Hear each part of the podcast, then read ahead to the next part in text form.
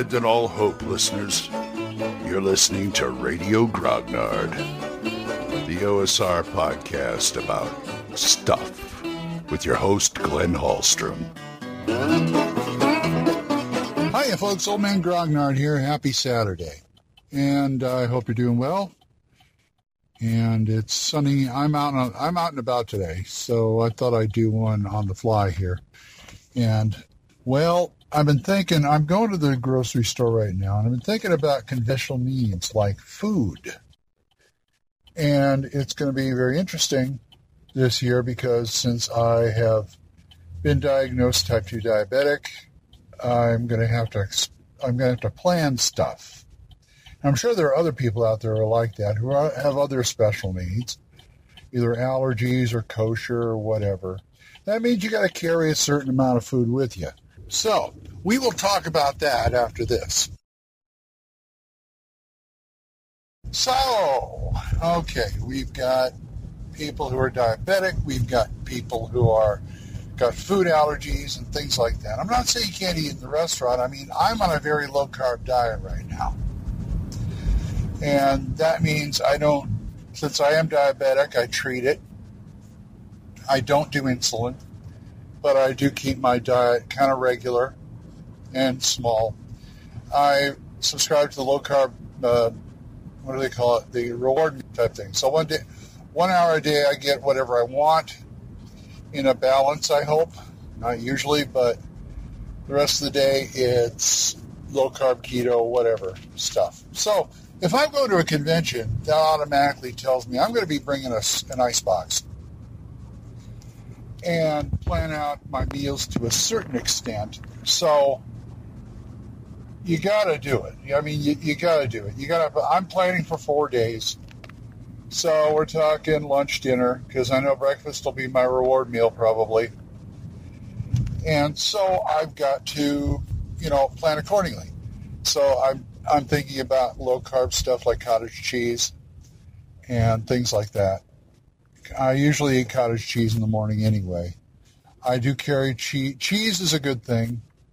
Can't really do eggs because you can't do eggs on the road unless you oh hard boiled eggs that might be a good snack i'm also thinking for like table snacks because table snacks are a big thing with gaming if you're sitting there and munching on stuff you know so i got to think about that i got to think about maybe nuts and things like that some kind of low carb trail mix might be good or the bars that but you really got to be careful in those because sometimes they got a lot more carbs than you think they do.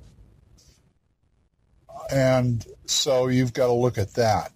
But there's no reason why you can't eat healthy at the table. I'm not going to get in a whole tirade about that. That's for another episode and that's for other people than me to talk about it because i'm i'm not that great at it.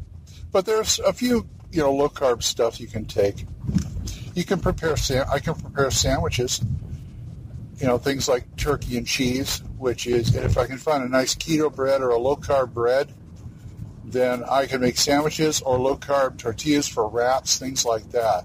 So that's my, that's my, pretty much my battle plan. And I'm sure there's going to be, uh, at one point I'm going to be going out to dinner with somebody, so I got to just like rearrange my reward meal or something like that. But at cons, you have to think about that sometimes. I envy the youngers the younger players, the younger GMs. I was there where you could just go to the table and just grab a, a burger off the whatever the burger stand or whatever, just go eat it or something, and eat shit other stuff. I mean, I really had to cut down on my soda, and you know, my my high carb drink so far of choice at home has been sweet tea. Other than that, I drink water. Water usually with Mio in it. I don't know how good that is for me. Probably not. I don't do diet. I cannot. If you're going to do diet, go ahead and do diet. I'm sure there's some good ones out there, but diet soda just doesn't do it for me. I've never found one that I really liked that I can tolerate the stuff they put in it. So, you know, there's that. Anyway, but you're sitting at the table, you're you're got the munchies. You should take, you know, I'll take I'll take a bag of of something like nuts or something like that and eat it.